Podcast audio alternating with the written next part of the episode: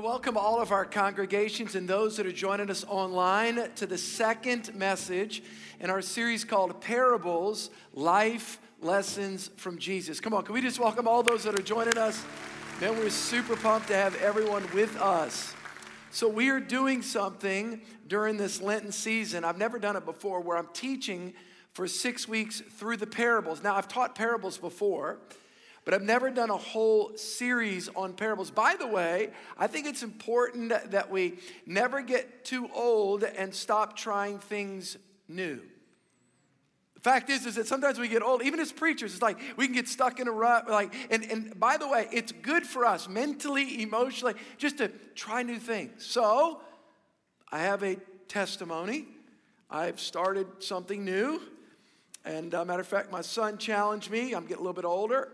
He thinks he's stronger. It's not true. So this fall, he said, "Dad, I think you need to do this with us." So some friends and I were, were playing this, this, this new game. I said, "Well, what is this new game? Is it a board game?" "No, Dad, it's, it's actually, it's, it's called pickleball." I said, "Well, that's, that, I'm, I don't, pickleball. I mean, I, what, what is that?" And I don't know. The challenge level was certainly. Then my wife said to me, "Steve, I, I think that we should play pickleball. I think I can beat you." How many know it was on? Listen, don't, don't, don't, honey, don't go. Anyway, so, so it was fun. We went out there. I destroyed all the Lee College kids. All right, here we go. Everybody say parable. So we have begun a series called Parables. What, what is a parable? I'm going to tell you what a parable is. A parable is a simple story illustrating a spiritual or a moral truth. It's taught by Jesus, by the way. Jesus was the one who popularized parables, as evidenced in the gospel of Matthew, Mark, Luke, and John. And it was amazing because as Jesus would, whether he was on the, the, the hillside, right along the shores of Galilee, you see those beautiful mountains. He would be teaching, whether it was his disciples or bigger crowds, whoever it was, he would use these things called parables. Similar situations. Basic things of life. A lamp on a lampstand. Next thing you know, he's teaching this spiritual truth about a lamp on a lampstand. Or he picks up seeds and he starts talking about sowing. All of them were what? They were, they were illustrations. He was the master communicator, by the way. They were illustrations to teach spiritual and moral truths. And they all pointed towards really one big thing. Number one, to trust that Jesus is the Messiah. And secondly, to understand what it means to live a kingdom life. By the way, you and I can live in the kingdom of God. Not just two thousand years ago. Jesus talked about how do you enter into the kingdom? You enter in through a personal relationship with the Messiah. And then your eyes are opened. And then you begin to understand what it means to live in kingdom power and, and have kingdom benefits and understand this whole thing called the kingdom. Jesus taught in parables to teach spiritual and moral truths and kingdom life. Today I want to talk to you about a very powerful parable. I want to talk to you about the parable in Matthew chapter nine. Of wine and wineskins. If you have your Bible, I'm going to ask you to open up to Matthew chapter nine. I want to talk to you today about the parable of the wine and wineskins. Theologians believe there is around thirty-eight parables. What's crazy is, is if you look it up, there's anywhere between thirty-eight and sixty. Let me tell you why there's such a, a large range. Today, for example, I'm going to give you one concept, but there's actually two parables attached to it. So whether or not the theologians bucket, sometimes they'll bucket similar concepts, different images, and so there's at least thirty-eight. I've always said thirty-eight, but as I was studying during this, there's some that even say sixty, and the reason why is, is they break out. For example, today, technically I'm teaching two. I would call it one. Does that make sense? Now, I want to talk to you today about this parable because Jesus is talking about, watch this, the principle of change. The principle of change. I believe that God is doing amazing things at Church of the King. Matter of fact, since I would say, since the beginning of the year. Everybody, and I'll say this, I'll even go beyond that. I, I was with some pastors a couple weeks ago, and they all said the same thing. There's more of the presence of God in our worship services. There's more of a presence of God in the youth service. It's like everything, the prayer meetings, everything that, that my friends were talking about. It's like there's a there's an intensification of God's Spirit being poured out in their life, in their family, in the churches they lead, and in the earth. How many of y'all believe that? How many of y'all sense that? It's like you can just sense it.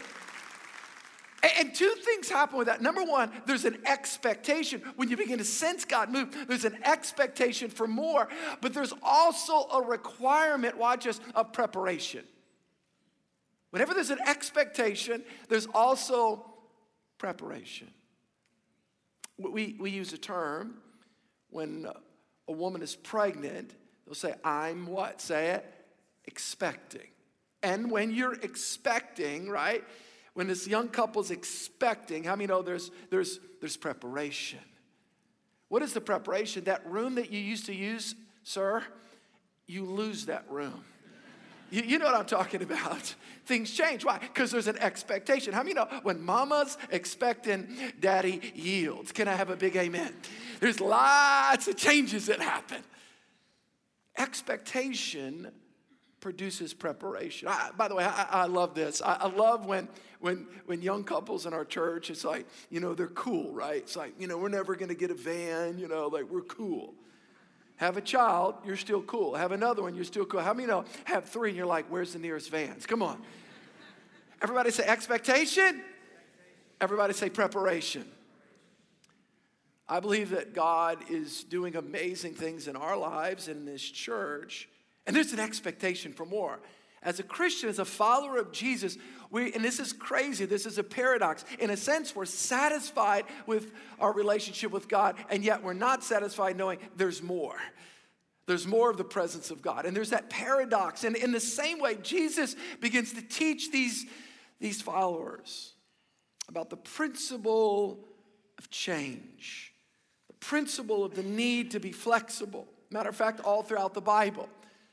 If you, if you read the Old Testament all the way into the New Testament, there's this, there's this sense that God is always up to something. In other words, God is always wanting to do in his people something new. Matter of fact, seven hundred years before Christ, the principle of change. God's going to do something new. Listen to this, Isaiah. I love this, forty-three nineteen. Behold, I will do a, everyone say it, a new thing. A new thing.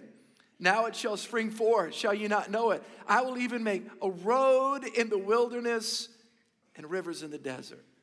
God was saying, I'm going to do something. I'm going to surprise you. Here it is. Expect it, but prepare for it. And you see these twins together. Expect it. God's going to do something great. And I'm believing that as your pastor. God's going to move in your family. God's going to move in the life of your children and your grandchildren, in your heart, in your mind. Watch this. Prepare for it.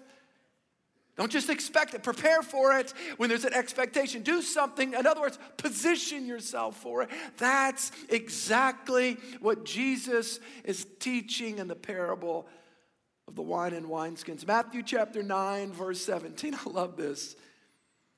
He says, nor do they put new wine into old wineskins, or else the wineskins break, and the wine is spilled, and the wineskins are ruined. But they put, here it is, new wine into new wineskins. And when this happens, both are preserved. Jesus is teaching his followers and often the crowd, the onlookers, often two groups, his disciples, and then it would there would be like this developing crowd that would come around him, and he was teaching them about the importance of change. Change is not easy for all of us. A change is something that we can all get stuck in our ruts, in our rituals, in our routines. And yet, when we're expecting God to do something new, we've got to prepare. In other words, we've got to make some adjustments. Just like that young couple, they need to adjust. Just like whatever it is in our lives, we, we need to make adjustments. And he's teaching these followers, and, and here's the interpretation, then I'll give you the application. The interpretation immediately is saying this: the old forms of Judaism cannot contain the freshness of the grace and the gospel of God. The, the old forms, in other words, the old ways of doing things, old covenant, it's about to change. New covenant, in other words, we're not going to be going down to downtown Jerusalem sacrificing sheep anymore. The Lamb of God is here, and I'm about to be sacrificed. You, you have to understand there's a principle here.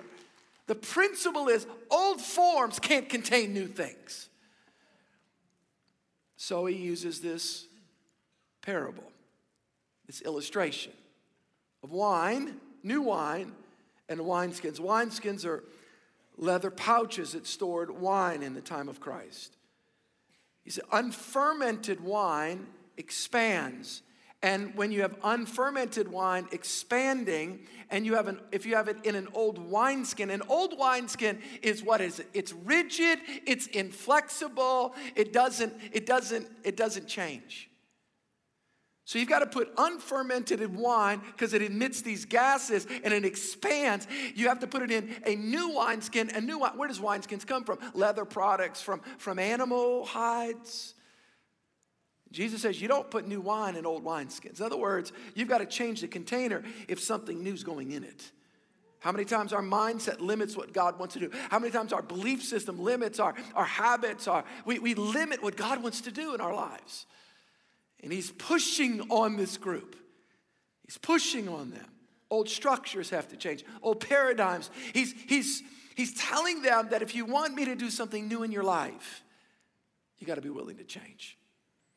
So I want to address three things today. Where do we need to change? Number one, we have to have a new openness in our hearts. A new openness. Look at verse seventeen again. But they put new wine into new wineskins, and both are preserved. First century A D. Here we go. Jesus was walking the earth, and again, he would take images and illustrations, and he would take things from common language, common culture. That's what he would do. And so now these farmers, he looks over and he says, well, farmers, they...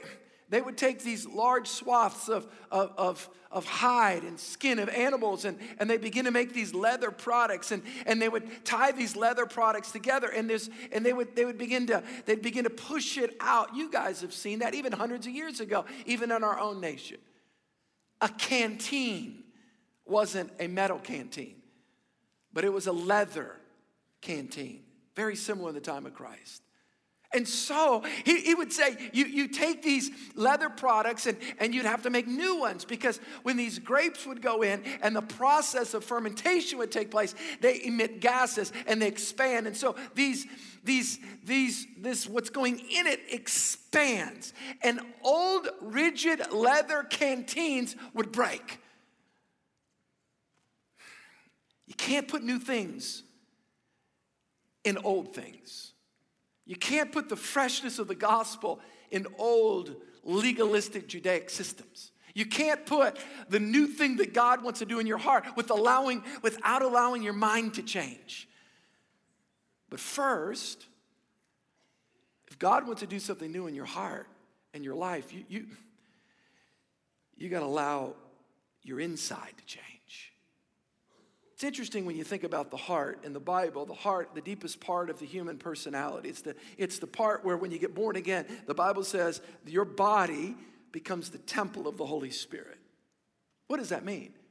The Holy Spirit doesn't come live in your mind, but it comes to live in your heart. The deepest part, it's the seat of your personhood, where, where, where it's actually, before you come to Christ, the Bible says it's dead.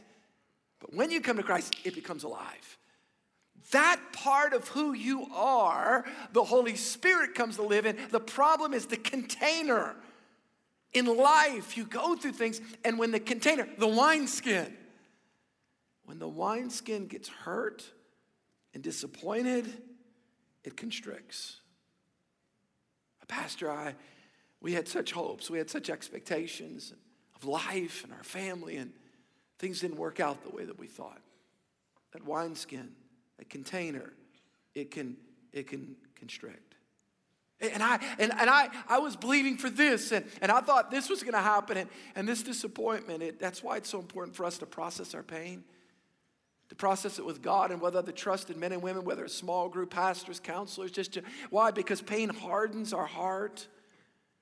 And God is saying, I want to put new wine. New wine in the Bible is often analogous to, it's an analogy with the Holy Spirit, the expansive nature of God's presence in our lives. God says, I want to put, I want to put my spirit within you, and I want my spirit to expand within you, but your heart, your wineskin, it's become rigid and hard. You didn't process that disappointment last year well. And, and God's saying, I want to do something new. The problem is, is not... The problem is not the source. The problem is it's the container. Question, has your container been constricted? Yeah.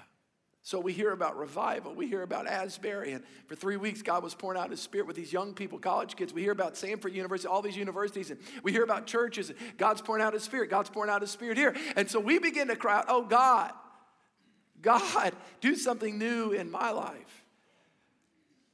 The issue is not, does God want to pour out his spirit? The issue is, is our heart constricted where when he does, it's spilled and ruined? Wow. Ezekiel thirty-six, twenty-six, I will give you a new heart. That's good news. The, new, the good news is that God can heal our hearts. How many are grateful that God can heal broken hearts? How many are grateful for that? So... God is speaking not only to the lost, those that don't know Christ. God gives you a new heart, but I'm so grateful that also the found, God can heal a broken heart. I will give you a new heart and put a new spirit in you, and I will remove from you the heart of stone and give to you a heart of flesh. Over time, our hearts can grow hard because of the disappointments of life. And we all need a new wineskin. We, we, we, need a, we need our heart to be freshly excavated, if I can say it that way, where, where God can pull out the hurts and pull out some of the unforgiveness and pull out some of the disappointment, pull out some of the things that are constricting the new wine of his presence, what God wants to do. So expectation and preparation. Pastor, how do I prepare my heart? Psalms fifty-one, seventeen, the sacrifices of God are a broken spirit, a broken and a contrite heart, a humble heart, a hungry heart. These, O God, you will not despise. This is when a heart, when a person says, God, I'm, I'm hungry. Everybody say hungry. You remember that beatitude I taught on a couple years ago? Blessed are those, here it is, blessed are those who hunger and say it, thirst for righteousness, for they shall be filled. Translated, satisfied in God. There's a hunger. Hunger, hunger positions us. It, it, it hunger, it, it positions our heart. Hunger, it, it moves us towards God. I just taught about in the book of James, draw near to God. He draws near to us. God. The problem is not the source. The problem is not the problem is not the, the, the water source. The problem is the container. Can our, can our heart contain what God wants to do? Have we allowed the stuff of the world and, and distractions? And uh, have we allowed hurts and disappointments? Have we allowed that to constrict? Is our wineskin constricted? We have to position ourselves. God, create in me a clean heart, oh God. Lord, do a fresh work of grace in my life. Old structures, old containers can't handle new things. Number one, we need a, we need a new heart. Number two, the second thing that I believe Jesus is talking about is not only a, a new heart, but a new way of thinking. In this parable, Jesus is saying, I didn't come to repair old, broken systems and painful ways of life. He, he didn't come to do a new thing in an old structure. He, he comes to do a new thing in a new wineskin. And one of the areas that I believe that we all, myself included, constrict what God wants to do is in the realm of our thinking. It's believing is of the heart, thinking is of the mind.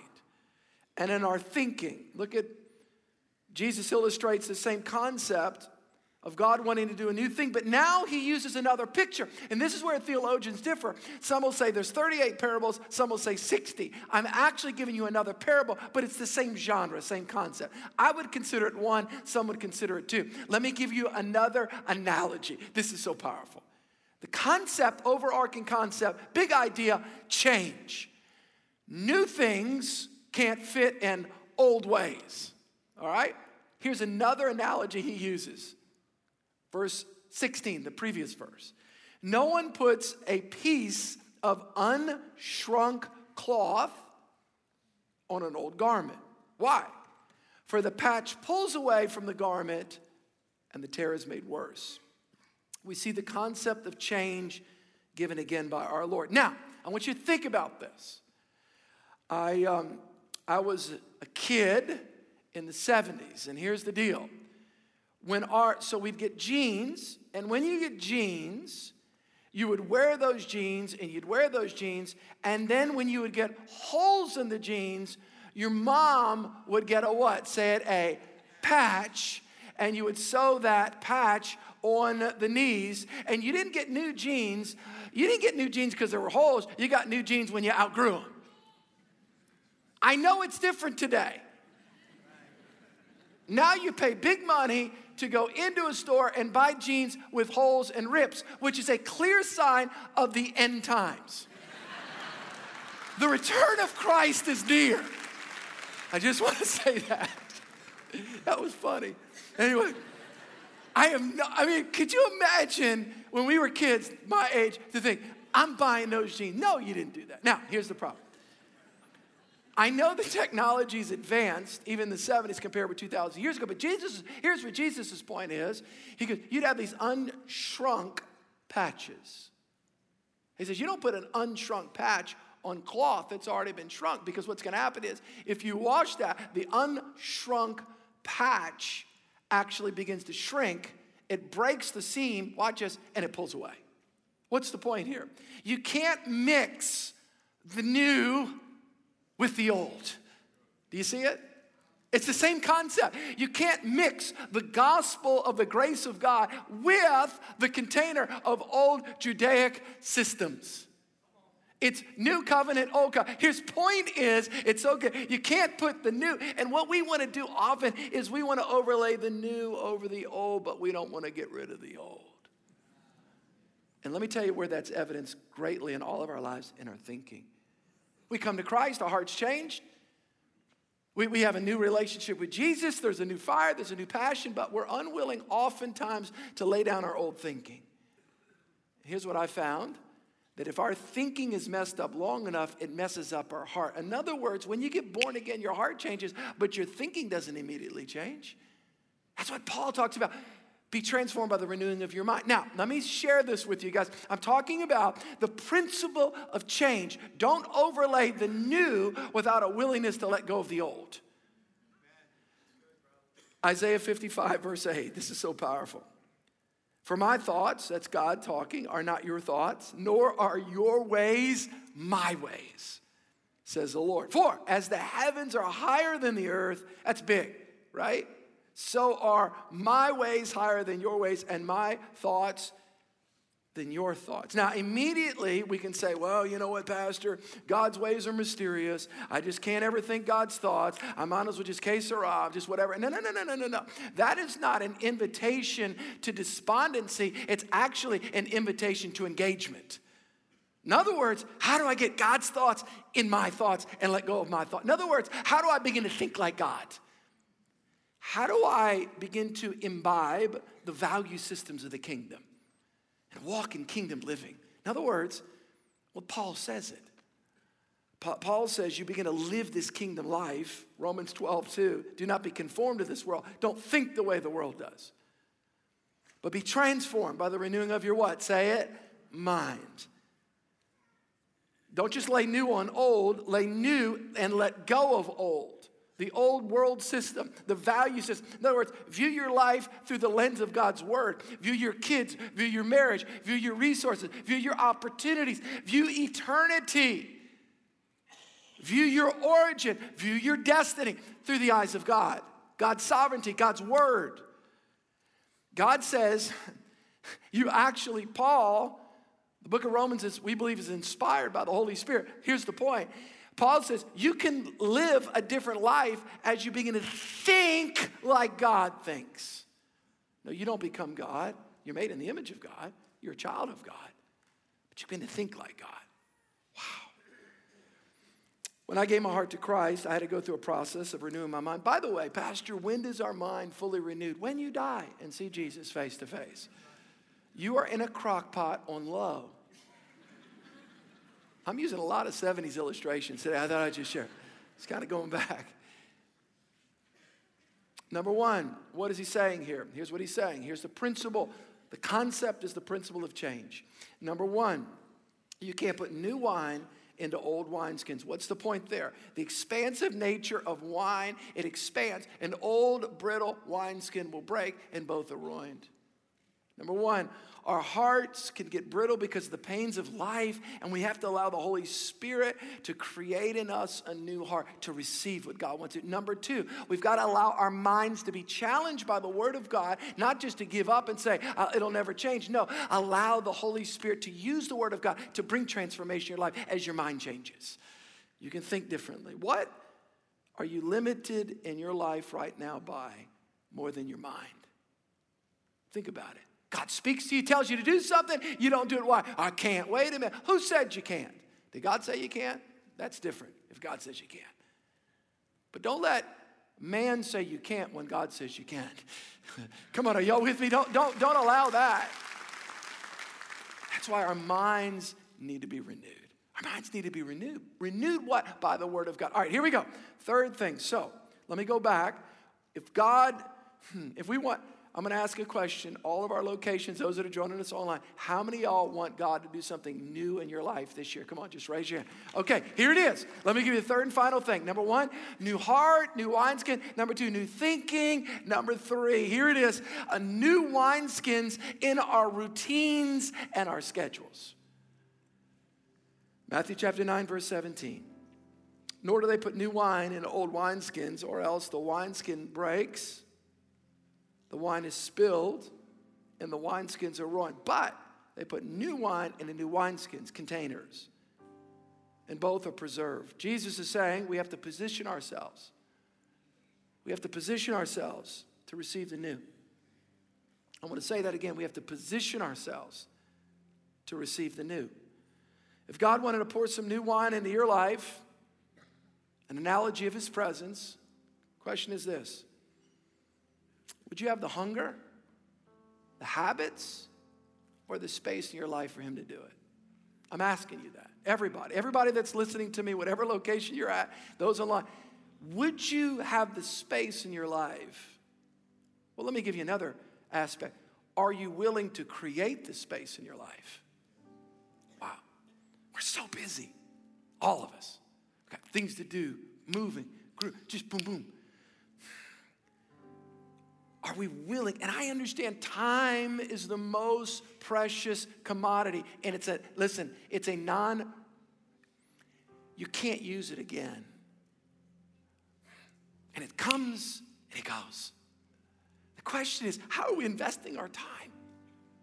I wonder, I wonder if, I wonder if God is, and we're running so fast, if he's going, hey, I'm trying to do something new in your life.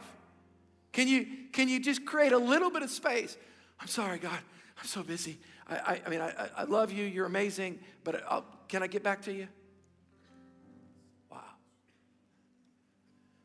And God's saying, I, I've got some new wine I'm trying to pour out on you. But I'm not going to do it if it's going to be spilled and ruined. Ooh.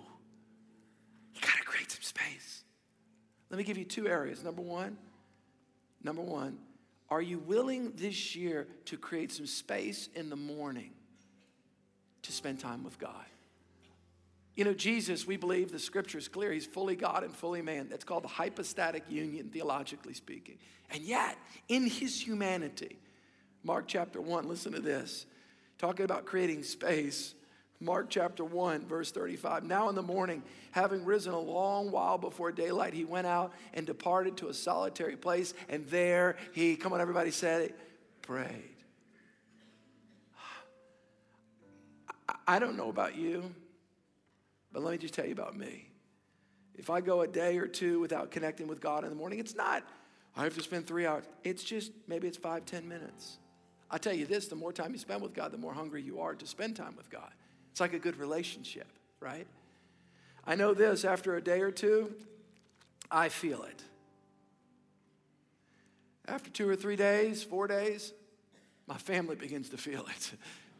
After a week, everybody gets to feel it. That old cranky, don't say amen, I'm just being honest. But anyway, so I just took it. It's true, it's true, it's true. The reality is, is that when I don't create space in my schedule for God to meet me, can I tell you something? It's like a fish out of water. Do you know that your habitat, your natural habitat as a child of God is being in the presence of Almighty God? And when I open that word in the morning and I let the Holy Spirit speak to me, I go, I have a study above my garage and a built-out room, and I, and I go and I, I read my Bible and, and, and I begin to pray and spend, not because I'm a pastor, it's because I'm a Christian.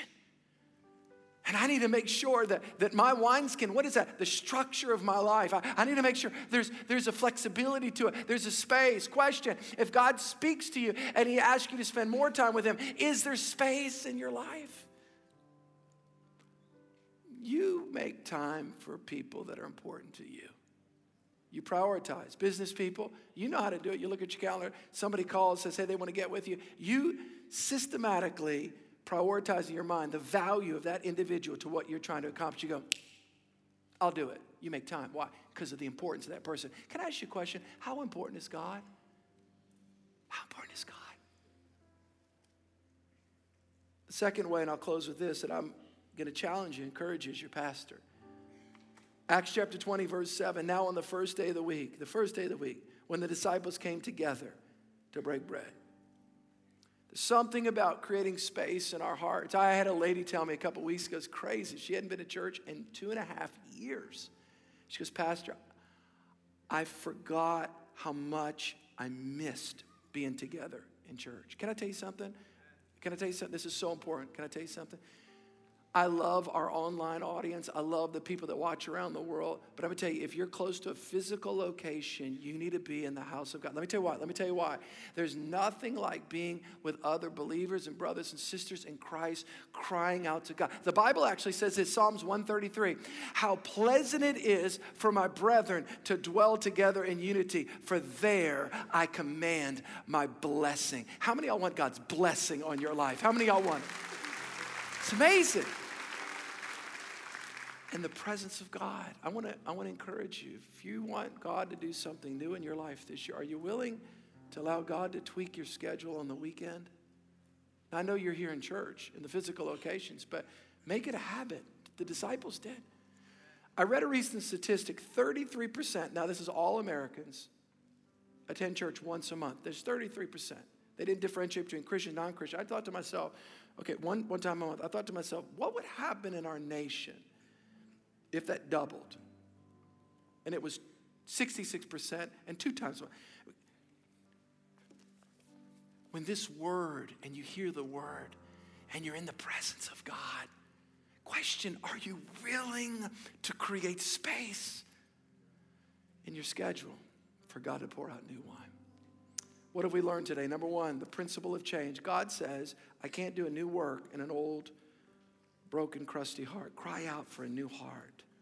Number two, he says, I can't, I can't, I can't do new, I don't want to have new thoughts just cohabitating with old thoughts. Let the old replace, let the new replace the old. Number three, are you willing to create new grooves in your rhythms and your schedules and make space for God?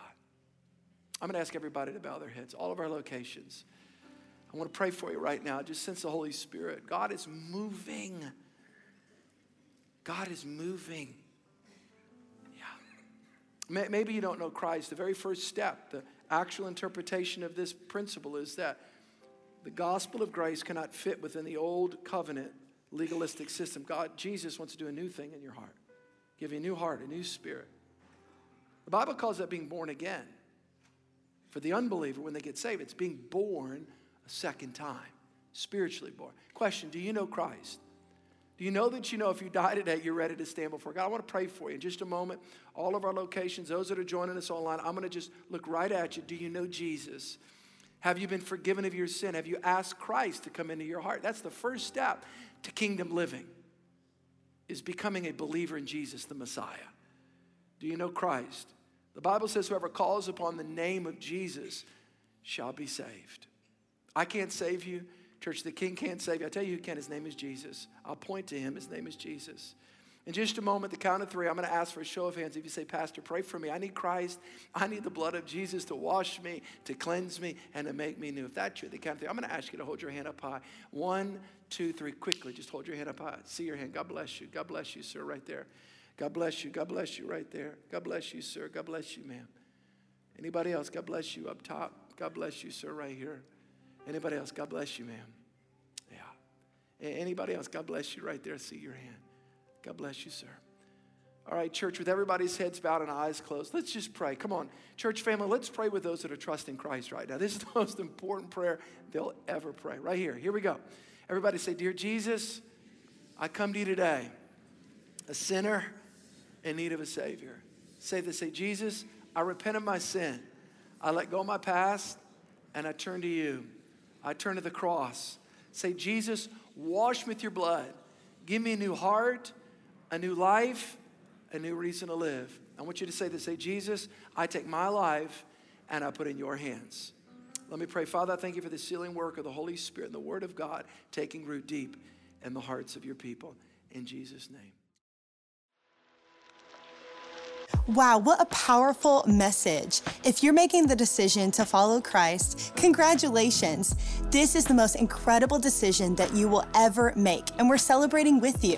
Absolutely. Scripture says that today you're a new creation. You have been made brand new by the blood of Jesus, and so we just want to celebrate this moment for you because we believe this is the best moment of your life, and we as your church family are so excited to walk alongside you in your new life with Jesus.